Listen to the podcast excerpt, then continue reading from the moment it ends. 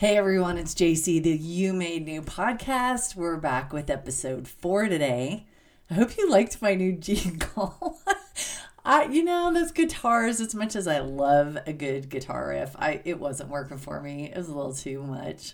So I finally figured it out and I'm really happy. For now at least, right? oh, we've got so much to talk about today. I actually have been digging in a little more on the definition of health. And I'm telling you, you guys, I had no idea this was so debated and so complicated. The definition of health, what it is, what it looks like. Um, I was all over the place online, just reading different articles this morning. And you know, the the World Health Organization has its own definition that it's physical, mental, social well-being, not merely the absence of disease and and I found another article that said true health is the intersection of our physical, mental, emotional, social, spiritual state of being at one time. Like it, it paints such a big picture of almost like perfection, right? Like you can't have anything wrong with you at all to be healthy. um, we are going to talk about that today because I found another another definition, and this is right where we've been in the first few episodes of this season. That simply said, it's a state of balance of equilibrium.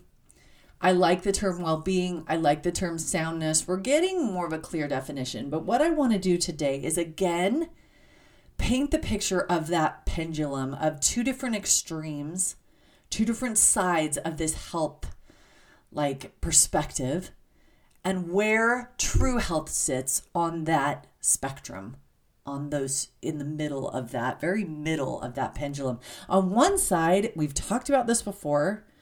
We have maybe we're not taking care of our health at all. We're addicted to sugar. We're we're like binge eating. We're, we have an eating disorder. We have a terrible body image. I mean, it could be so many different things. It could be bad numbers from the doctor. Our blood pressure is skyrocketing, and or we have full blown type two diabetes. Or now some of those things would be there regardless. You might be born with diabetes, and no matter how well you take care of yourself, I'm not saying that's always an indicator of being on this side of the pendulum, but you know what I mean. You're just your health is down for the count. It's just not doing well. Your energy is terrible. You feel you just don't feel good.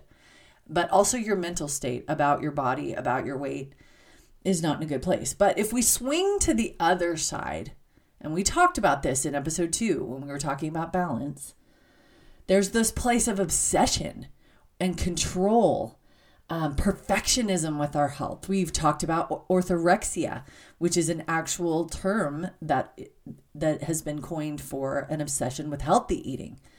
So it's this place of rigidness in and tight control over our health, where we're counting every calorie and obsessing over every bite. And a lot of times, people in that state are held up by our culture as the perfect specimen of health when in reality they're in a place of very unhealthy mental you know obsession. It also could be on this side of the spectrum that we're caught up with vanity and pride over our appearance. We may be not at the other extreme of shame in our body image but on this side of it we're very like caught up in how good we look and making sure we look awesome and flaunting it for the whole world to see. So neither one of those things is a place of health. I mean, we know the one side of neglect isn't, but the other side of perfectionism and obsession isn't health either. So, we've been talking in the last several um, episodes about what health is if it's not that. And again, we keep coming back to this middle place of balance, of equilibrium, of soundness. Um, and today we're going to frame it with a new word. It's our third word on our top 10 list, and I'm using the word grace. The word grace. Now, I I'm guessing at first glance we look at that and we go, "Wait a second. I don't know what that has to do with health at all." what is grace is like a spiritual term. What does that have to do with my diet and my body and the way I look and calories and all of that? Um, we'll get there. Trust me. I promise. I'm also going to return to to make my point, I'm going to return to a scripture I've used a ton. I'm sorry, it just works too well. We're just going to keep using it until it's so drilled into our brain that it really becomes part of us and we can own it and taste it and experience it for ourselves. It's Second Corinthians 12, 7 through like 10, um, where Paul talks about a weakness, a thorn in the flesh, he calls it, that he had, and where he asked the Lord and asked the Lord to remove it. And it didn't happen. Now, I want to equate this to our health because if we define health as a state of no disease, no physical problems, perfection, perfect body, perfect diet, I never eat anything, the least french fry does not cross my lips. I we don't live in a world like that. We live in a fallen world and we are human, we are mortal. We're going to have bad days. We're going to make mistakes. If we held up a standard of perfection as help, well, like some of those definitions I was reading online this morning, we're going to live in a state of hopelessness. It's going to feel elusive, like, well, you know, my health, I'm never going to get to a place where I'm healthy. And I'm always going to be trying to hold tighter and tighter to control to get to that state of perfectionism. Paul's example here he had a thorn in the flesh that he wanted removed def- desperately. He doesn't say what it is. Scholars have, you know, debated about what it could be. We don't know. But the Lord does not remove it. So the first place with, when we talk about grace is an acknowledgement that we're in a mortal world. We have bodies that are not going to be perfect specimens of help. We're all going to have something that we're dealing with, battles we're fighting, health challenges that we're enduring. And so, what the Lord tells Paul in this passage is what we're going to stand on when we talk about grace in terms of our help. He, he said, For this thing I besought the Lord thrice that it might depart from me. And he said unto me, My grace is sufficient for thee, for my strength is made perfect in weakness. Most gladly, therefore, oh, wait, I started to go on. I don't want to read that part yet. Sorry. No, no, no. Let's stop. All the Lord says first, my strength is made perfect in weakness. So, how does grace come into this battle with our health? What does this place of grace in the middle look like where His strength is made perfect in our weakness? Well, let's look again at the two sides of the pendulum. Grace as we come to the Lord, begin to be filled with His grace, our minds, our hearts, He's not going to let us stay in a place of neglect with our help. He's going to empower us with the motivation, the knowledge, the ability to do what we need to do to take care of our temple, to take care of ourselves, to maybe change so, some of those numbers that we got from the doctor, to break the addictions. He's going to bring us out of that place of neglect and, and to a middle balance. But again, health in Christ does not mean swinging to the other end of the pers- perspective where we're obsessed and we're controlled by it and we're um, driven by perfection. He does not want us in that tight gripped, awful, stressful place either. Especially because it does lead to pride and vanity in our parents. We've made an idol out of our health that is not where his grace so he will through his grace pull us back from that side as well if that's where we're swinging he in his gentleness and goodness and grace will keep us in a center place of balance but here's the thing i think well let's define it this way i'm sorry my brain's jumping all over the place i think the way we can define it is in our old ways, no matter which side of the pendulum you were struggling with, we had a focus on ourselves. It was a focus on me. As we surrender to grace, as we make grace a part of our health journey, the focus then with our diets, our bodies, all of the struggles, disordered eating, all of it, through grace, now we're focused on Christ in this part of our lives on His grace and His ability to make our weakness become strong, like He just told Paul in 2 Corinthians 12. So it's a shift from a focus on my efforts, my management of my health, whether I'm neglecting it or obsessing over it. I'm I'm letting all that go. And true Christ-centered health means I'm surrendering to his grace. I'm asking for that power to fill my heart and my mind and to change the way I view my health, the way I approach it yes, he will empower us to make some changes in the way we eat, but he's also going to also going to make sure at times that we're still like Paul in a state of weakness because that is what mortality is about. That's what earth life is about is experiencing these things these things. And he's going to allow that to happen, but he says don't worry. Don't worry. My grace will may, be made perfect in weakness. Now, here's what here's what I keep thinking. And you can tell me if you agree you can throw this around in your own mind and see what you think. I do believe that this this grace will work itself out itself out in our outer life in terms of how we eat, what size we are on the scale, you know, all of that.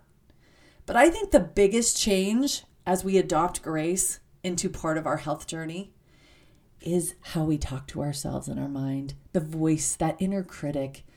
Um, that is what's going to start to shift and then talk about mental health.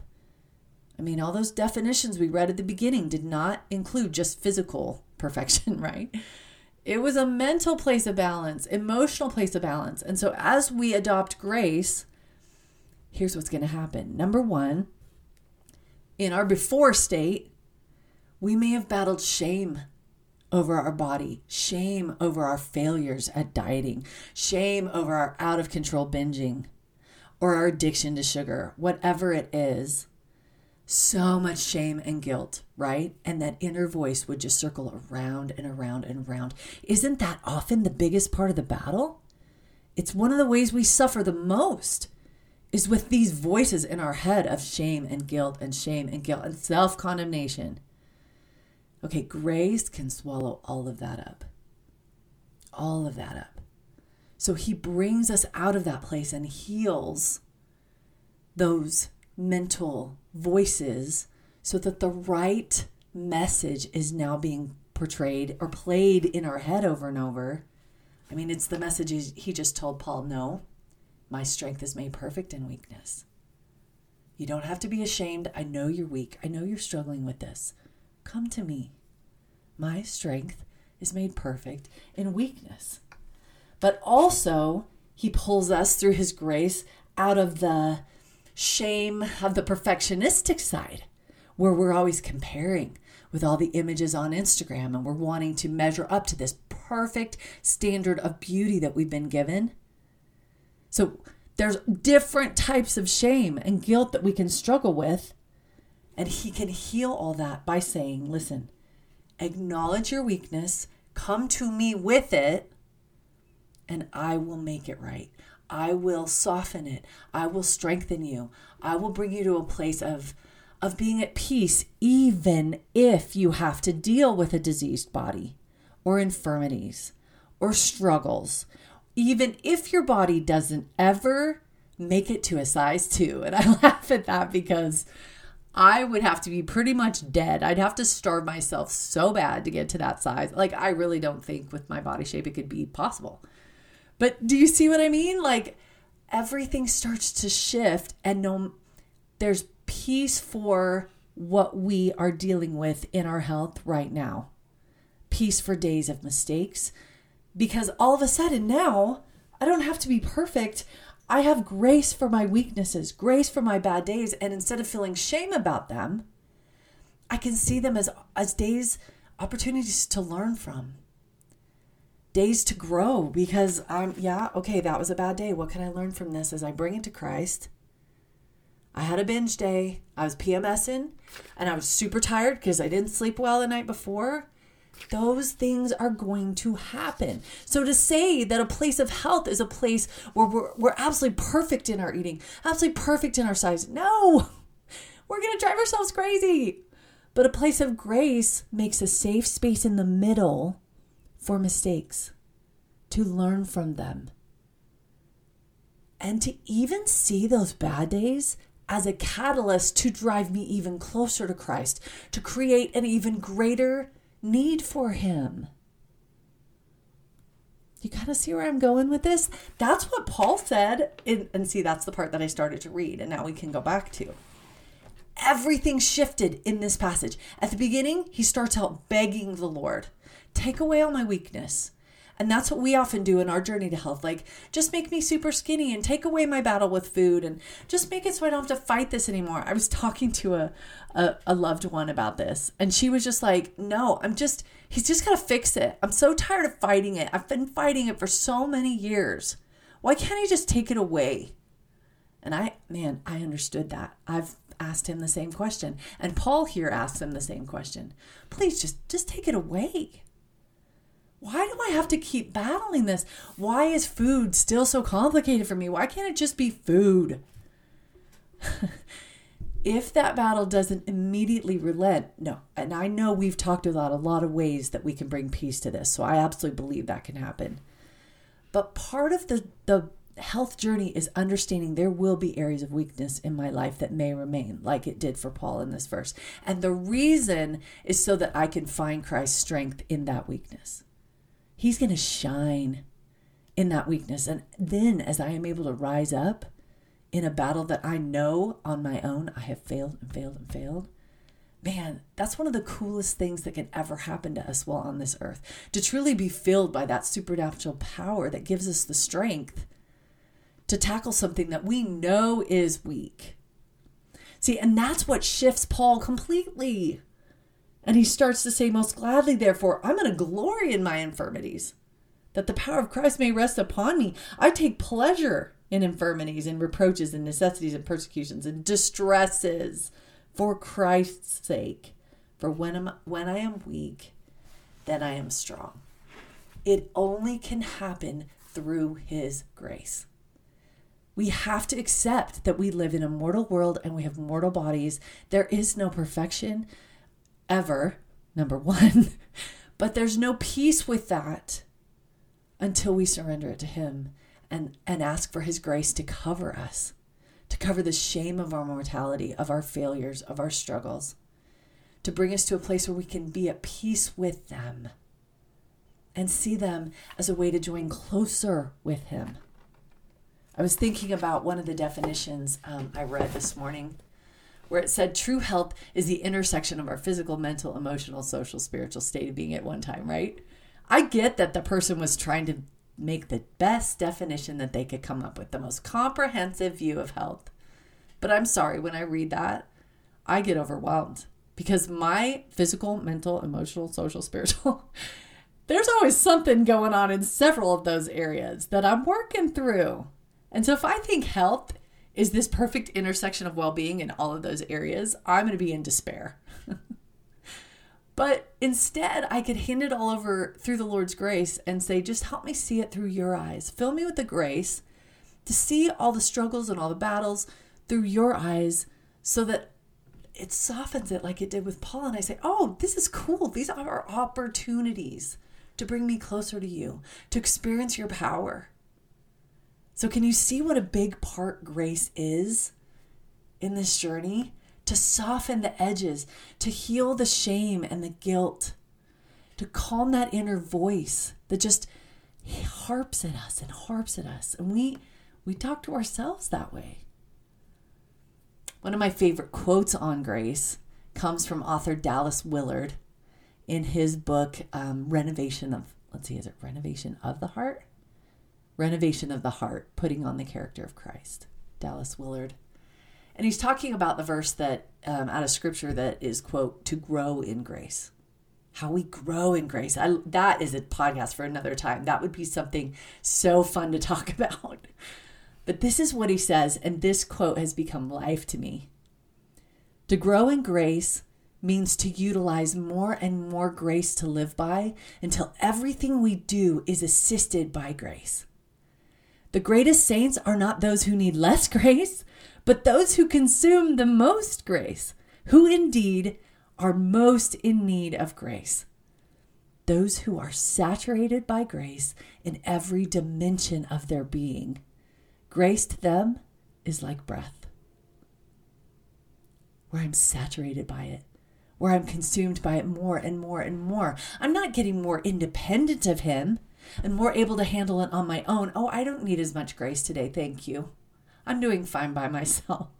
he paints a picture of how we get hungrier and hungrier for more and more to grow in grace so that it's becoming deeper and deeper into the soil of our lives. It's becoming like breath to us. We're saturated in it. Boy, doesn't that sound to you like a state of health? Then it doesn't matter what we encounter in our health journey. It doesn't need to look like some Instagram influencer with her perfect abs. that sounds so judgmental. I'm sorry, but I'm tired of it.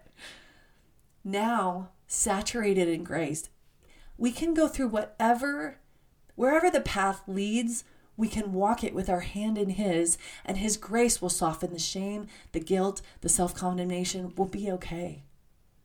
Be okay because our focus is no longer on us.